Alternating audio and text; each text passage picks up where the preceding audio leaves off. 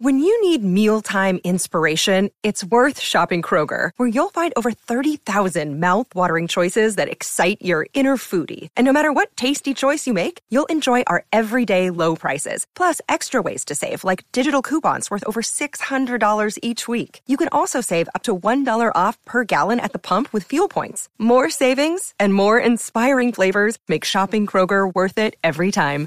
Kroger, fresh for everyone. Fuel restrictions apply.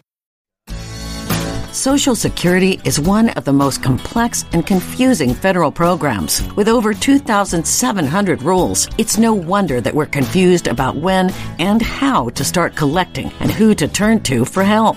Welcome to Social Security Answers from the Experts, hosted by Martha Shedden.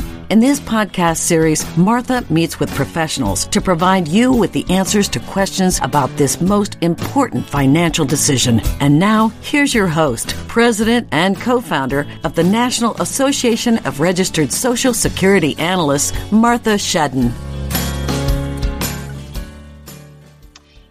Hello, everyone, and welcome to the show. I am your host, Martha Shedden, and today I have the pleasure of welcoming Josh Strange to the podcast.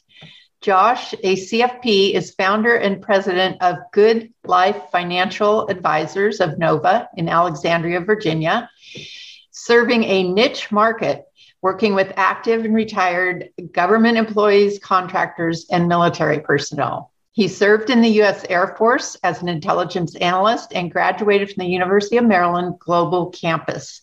Prior to founding Good Life Financial, Josh was a financial advisor at two major regional banks and was a member of the advisory council at both banks. So, Josh, welcome. I'm so happy to be talking with you today. Well, thank you, Martha. It's great to be here.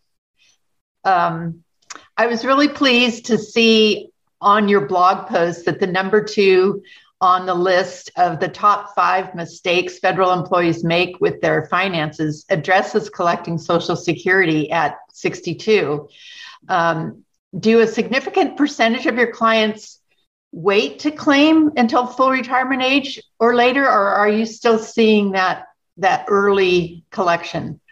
Yeah, so that's a great question. And frankly, it depends on whether or not they come to us after they've made that decision and it's irreversible, or if they've started working together with us when we still have the ability to do some planning. So, those clients that we have the opportunity to work with before they make the decision generally will defer at least until full retirement age and oftentimes until age 70 so they can capture all those delayed retirement credits.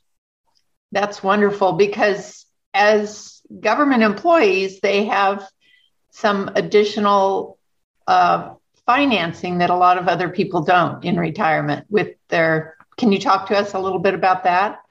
Absolutely. So the federal government has two main retirement programs, uh, depending on when the the individual entered federal service. So there's the Civil Service Retirement System (CSRS), uh, which was back really in the early 1980s.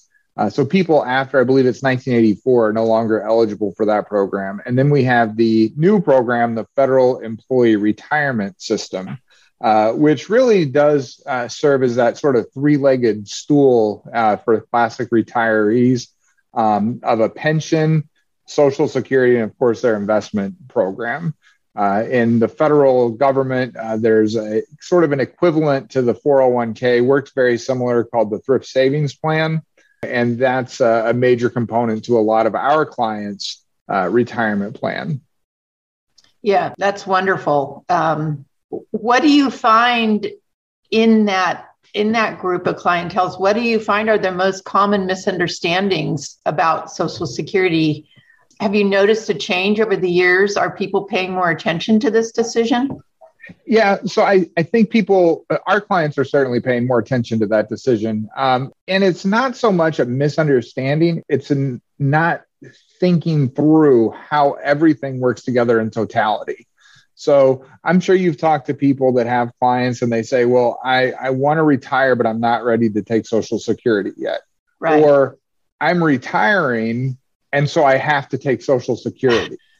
And so, what we try to help people understand is that just because you've retired doesn't mean you have to turn on Social Security. Mm-hmm. And to, to people, professionals like yourself and, and, and me, and the people in our industry, we intuitively understand this. But to people who don't deal with this every day, they're not necessarily um, thinking like that. They may not be familiar that, oh, I don't have to uh, take Social Security right away. There's a lot of things that we take for granted as knowledge based professionals that people who don't work in our space, we assume that they would understand or think about, and they actually don't. And uh, I like to call that job security.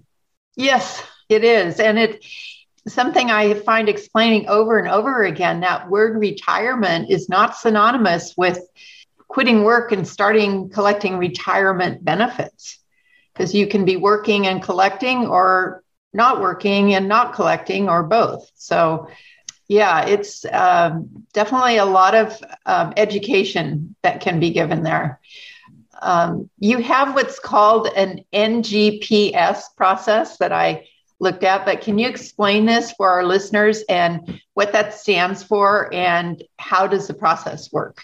Yeah, absolutely. Uh, thank you for that. Um, so, you know, being prior military, we love TLAs. Um, and TLAs are what we in the military affectionately called third uh, three letter acronyms. So, this is not a three letter acronym, it's a four letter acronym, but it really breaks down what can be an overwhelming topic into a simple way to think about things, right? And so, when I think about retirement planning, or really any sort of planning, I think it comes down to those four letters. First of all, where are we at now? Let's take a look at all of the resources, and those resources include the future Social Security benefits or the Social Security benefits that we're already drawing. Um, it includes investments, it includes any sort of pensions, insurance, estate planning, um, all of these important aspects of a client's financial life. So, figure out where we're at now, and then where are we trying to go? What are our goals? And so everybody likes to talk about goals, but we want to help our clients understand what these SMART goals are. So coming up with what our goals are. And once we know where you're at and where you're trying to go, the problems, there's the P, uh, becomes very self evident. So we can see, um, you know, maybe a client doesn't have enough guaranteed cash flow or enough cash flow coming in from pensions or social security. So how do we turn on investments? Uh, maybe they don't have enough saved so that they would have to turn on Social Security earlier, and we still have time to plan so we can increase their savings. Uh, so, those are the S's, which are the strategies. And strategies are ways to mitigate the problems and pursue the goals. And like any journey, we want to stop and periodically have checkpoints where we review where are we at now? What are our goals? What are the problems? And what kind of strategies can we utilize to uh, overcome the problems or mitigate the problems and pursue the goals. And so that's what the NGPS is. And again, I like acronyms. It's something they beat into you in the Air Force and can't quite get out of my head. So I can see the military background and that precision of thinking. Um, it's very helpful for clients, I would imagine, to have that very specific path that they're going to go down with you. Um, what do you see as the most common blind spots that people have when it comes to financing and planning for retirement? And how are these usually best addressed? Sure. Well, I don't know that there's a, a lot of common blind spots. Um, you know, for our clients working in the federal government and in the contractor space, a lot of times uh, one of the biggest blind spots is they're holding too much cash. You know, they're they're in that sort of pre-retiree phase. Um, the kids are out of the house, college is maybe paid for. Um, you know, they're still a recipient of a low interest mortgage that we've all enjoyed over the last few years, or they don't have a mortgage. And so the cash is just sort of uh, accumulating and they're not sure what to do with it. And so in today's inflationary environment, that causes a major blind spot, in my view. Right. Uh, the other blind spot would be what we talked about earlier people assume that just because they retired, now they have to turn on Social Security, or because they're now a Medicare recipient, they have to turn on Social Security.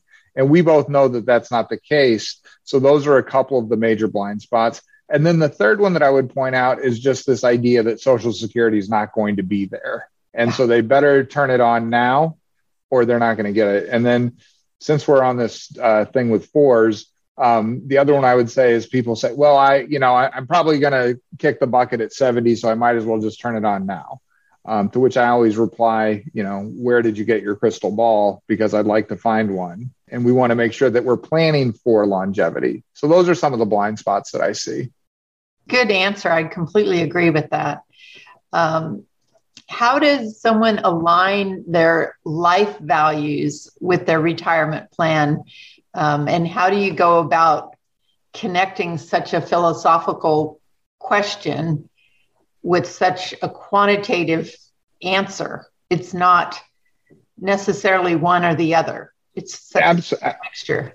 Yeah, absolutely. And and I like to help people think through uh, philosophically what is this all for, right? Um, I'm a firm believer that money has no value outside of what it can do for you and the people and causes that you care about.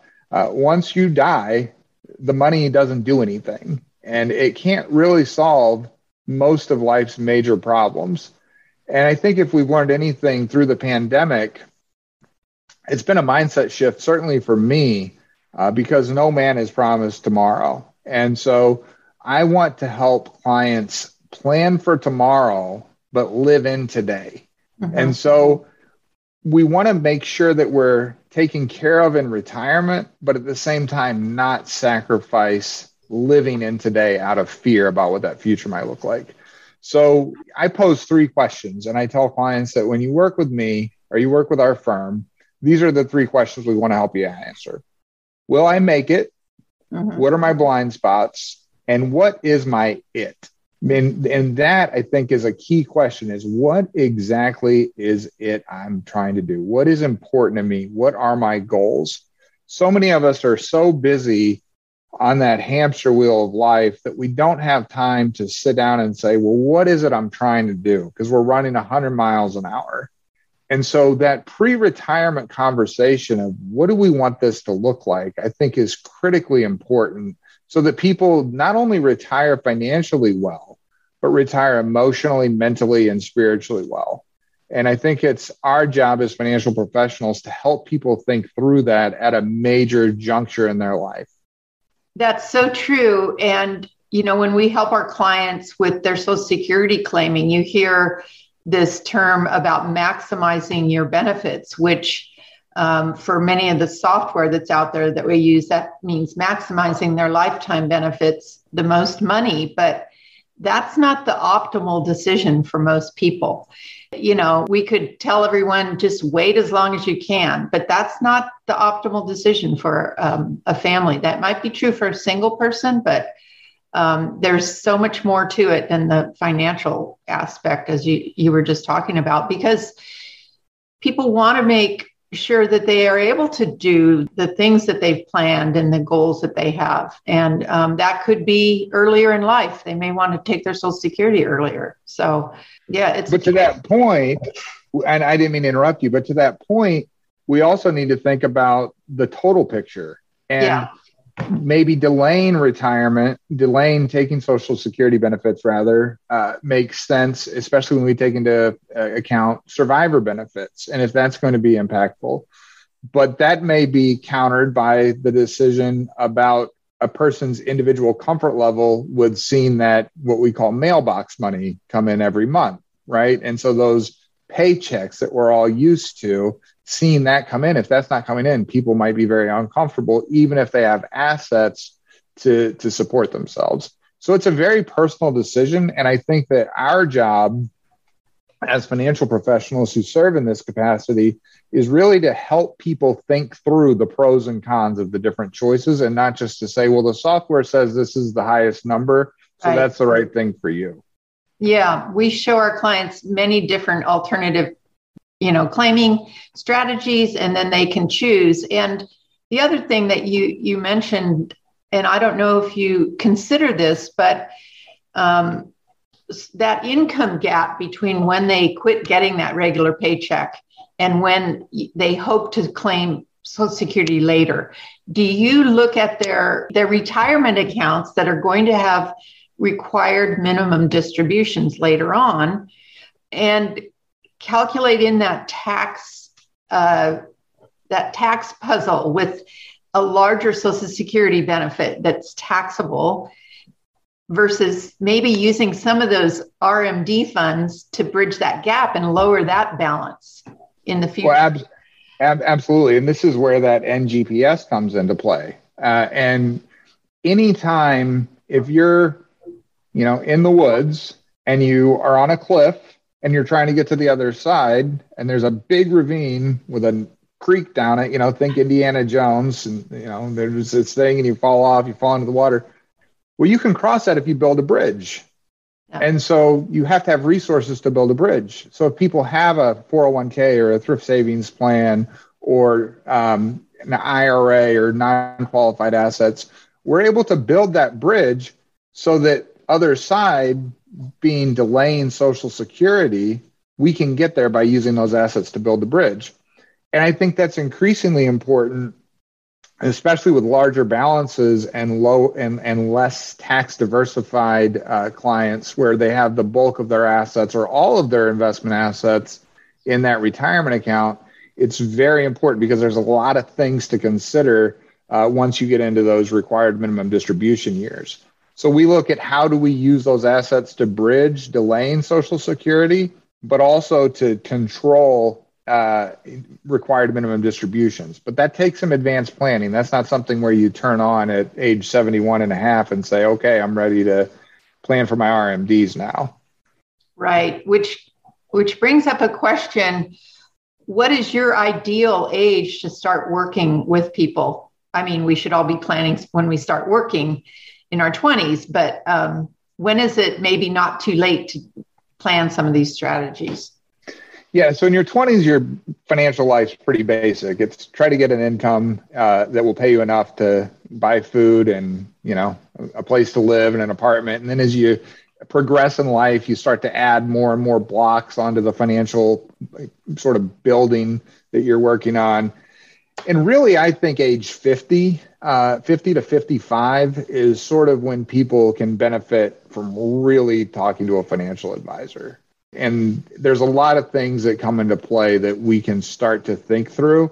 I look at everybody's financial life in a three stage life. One is accumulation. We all know about that. Make as much money as you can, yeah. work, work, work. Second is distribution. That's where we get to that beautiful part of retirement. But in between is the key, and that's in that transition. So getting people to and through retirement has to uh, have that transition.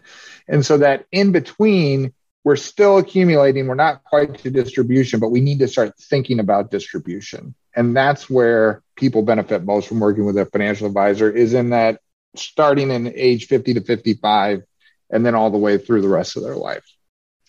And there's that brings up another subject that I've read about that there's a number of us baby boomers who have done our own finances for uh, that investing and savings phase.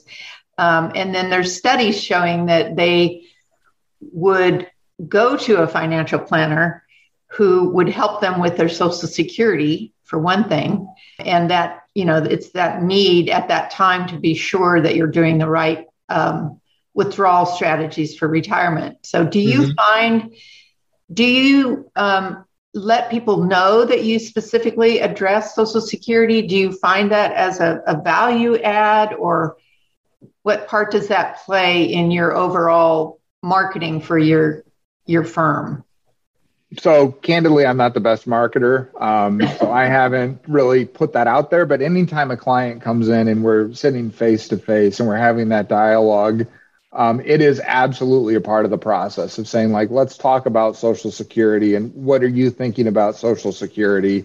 And then we're going to help you think through that decision um, if you haven't already made it.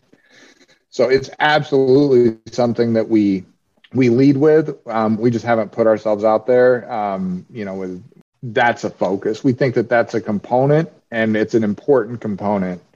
Um, and we have gotten a, a, fair amount of clients through referrals where you know saying, "Hey, I'm getting ready to claim Social Security, and I'm not sure what to do."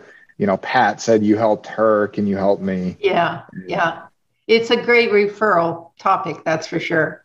And then related to that, um, on your website, it talks about the advice that people get from the Social Security Administration, and it's often contradicts itself. It depends on the representative you get. So, how can people protect themselves or be on the lookout for that confusing advice? It's difficult, I find.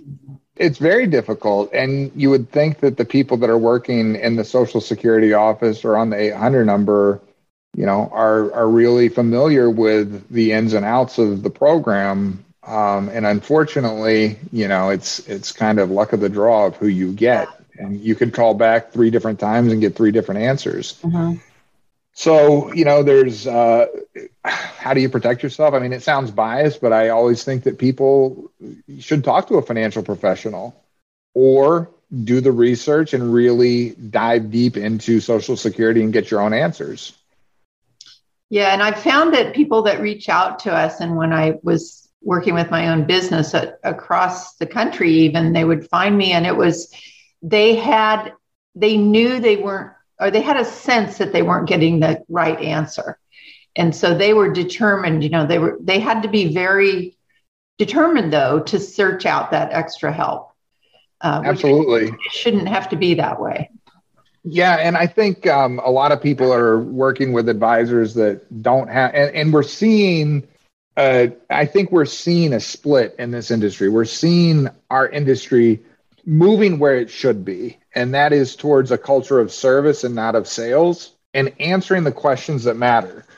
Like, I may not get paid to answer your social security question directly, you know, and we're getting paid on managing assets or selling insurance or whatnot, but clients are coming to us, and I believe we have an obligation to give them financial advice beyond just what they're asking and to what is most important. And I think that the social security decision is one of the most important decisions that a client will make in their financial life. And it's confusing, and there are different, uh, you know, different aspects of the program that may work for or may work against their ultimate interests, and so we have to balance those out. Yeah. Um, how does your company's investment stress test work, and what can we learn from it even if we have another other financial advisor? So when we're looking at the investment stress test you know we all love to talk about how much we're making uh, on the upside. Everybody likes it when the market's going up right? 2020 you know after april was a was a great year. 2021 was a great year 2022 hasn't started off so strong. And um, so, really stress testing not only what happens if we have a stock market sell off, but what happens if interest rates spike and we see bonds sell off uh, the way that we have. How are these assets actually correlated? So, if we have a diversified portfolio, are we truly diversified? Do we have things that are different? And that means, unfortunately, always having to say you're sorry because if you have a diversified portfolio, in most cases, you're going to have things that are working and things that aren't working. And it's really tempting to say, well, I'm going to get out of these things that aren't working to move to what is working. But then when the cycle flips, those ideas that weren't working now all of a sudden are the leaders. So our stress test, we look a lot at downside capture and what that is. And then ultimately, what's the liquidity strategy so that if you need money in a down market, where are we going to get it? So it's not just portfolio volatility stress, it's life and behavior stress. And so I think those are some key differentiators there. Okay. Um, your website also says that it's true uh, that pre retirees are focusing on their ideal retirement, and turning that into reality is, is tricky. So, what can pre retirees do both to keep their retirement a dream, but not think about it in an unrealistic way. Right. Well, I think it's important to look at where you're actually at. And again, this comes back to that NGPS. It's unlikely that a zebra is going to change their stripes. So if somebody is a big spender pre retiree, um, it's unlikely that they're going to stop being a big spender once they do retire. If they're very frugal pre retirement, it's unlikely that they're going to just blow things out when they do retire. So I think it's very important to look at well, what is my actual spending? You know, um, what is it that I enjoy? What would I do if I had more time? And then really talk through that. You know, people talk about travel. Well, what does travel actually mean to you? Are you staying at the Ritz or are you staying in the youth hostel? Or is there some combination thereof? How much are you actually going to travel? Um, what are your charitable aims? You know, and really just having those conversations and making people, or not making, helping people think through what it is they actually want. And the sooner you start with those conversations, the the easier it is and more effectively you can plan for it. Yeah, I see the most difficult part uh, in that retirement planning of having people evaluate their expenses. That's very hard for people. But then once they have them and they're being conservative and they see them on paper, they see where they can adjust, I think. And that's a comfort to know to do that. It's just a difficult process. Right. Absolutely. It's a difficult process because it's looking in the mirror and saying, wow, I really spent that much money here. Yeah. Um, and, you know, if somebody's spending $1,500 a month going out to restaurants, they're probably not going to stop. They're not going to go down to 500, but at least we can be aware of it and start to prioritize. So, you know, we talk about, um, again, another acronym. Uh, we talk about the ELF, and then we have the ELF plus C and so when you think about expenses, you've got essentials, lifestyle, and fun. And then the C is people that are charitably inclined. So essentials, you can't really do anything about. The light bill is what the light bill is. Yeah. You know? Or you could do something, but it's going to be really impactful. Like I don't want to live in a 85 degree house or a 65 degree house. Yeah. Like mid 70s. So those are things that you can't really change, but breaking down where uh, the priorities are and really looking at what that spending is. Right. How much money do you think retirees should have in a savings account, just purely liquid, um, as they prepare for retirement? And I guess that goes for everyone, but um, what do you suggest? You know, typically looking at that three to six months expenses plus any major purchases coming up over the next two years. But I, you know, I tend to focus more on what's a client's comfort level and then we can back it down from there. Okay.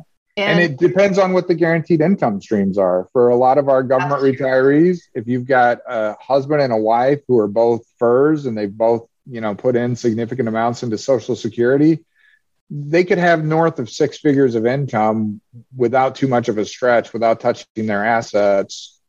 So if they had no money in savings, it would be okay. Their, their next month is still going to have a paycheck coming in. That's true. That's true.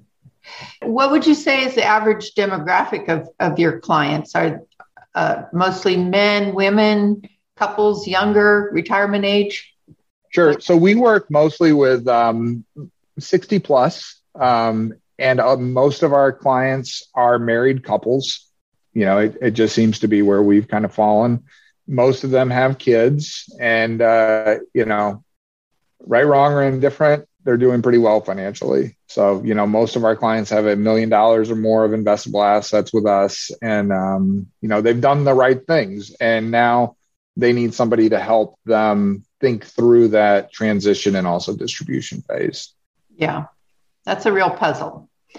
Do you work with folks who are not government or military? Oh, absolutely. We work with a we work with a number of business owners. Um, we work with people who have inherited wealth. Um, so across the board, it, it's just that that's been an area where we um, we have a lot. We've had a lot of success in the marketplace, and you know, being in Northern Virginia, it's it's not hard to see why. Um, yeah. But yeah, we work across the spectrum. I think we we really work with people who have uh, the desire to have advice and are looking to empower somebody in a relationship of trust to help them reach their goals. Great. Well, this has been really nice talking to you. Is there anything you'd like to add that I haven't touched on? No, I think it's great that you're doing this uh, this podcast. I think it's critically important that people think through Social Security. And you know, the only other thing that I would add, you'd asked about other types of clients, um, are those business owners. And you know, when you're a business owner, you have a lot of flexibility on what your Social Security payments are, what your Social Security taxes are some people say you want to try to minimize it as much as possible. Some people say you want to maximize it. But you really need to get into the weeds if you're a business owner, especially if you're in a S corp or an LLC with an S election, because when you get into looking at bend points, uh, you know, not every dollar counts the same for Social Security. Right. So the more I learn about Social Security, the more I learn that it's a, a complex, uh, complex program, and there's a lot of moving parts, and each decision has a trade-off. So you need to weigh those trade-offs carefully, no matter what stage of life you're in or what industry you're in. But don't don't make the decision on your own. There's a lot of people that will help you, and um, you know I think this is a great podcast. People that are listening obviously have an interest, so it's good for them for being proactive and, and yeah. uh, seeking out education. Well, and I w- will add on to that a little bit because that's one of our focuses um, is on self-employed business owners, and we have a calculator, Cetera, self-employed tax, uh, self-employed tax and retirement planning, and that takes into account there's two sides to that self-employed, as you mentioned. You know, sometimes when you first start out and you're self-employed, you you you want to not pay those FICA taxes. But then on the other side, and that's going to really affect your eventual Social Security. But then on the other side, you have these high income businessmen or women who are reaching their 50s and they have maxed it out. You know, they have 35 years. And by continuing to have that income and pay those FICA taxes, is not going to significantly change their Social Security benefit. So there's a real great way to analyze that and help, like you said, the business owners have um, some control over that. Um, so I'm, yeah, I'm glad you brought that up. Well, I just wanted to make sure if there's other people listening that are looking for financial professionals that they can reach out to you. And so, how can our listeners get in touch with you? What's your email or website? What would you like to share? Absolutely. So, uh, our website is www.goodlife fanova.com. And my uh, email is, our firm's email is advice at goodlifefanova.com. Great. Well, thank you, Josh, for being with us today. This has been really great. Absolutely. It's been a pleasure. Thank you, Martha.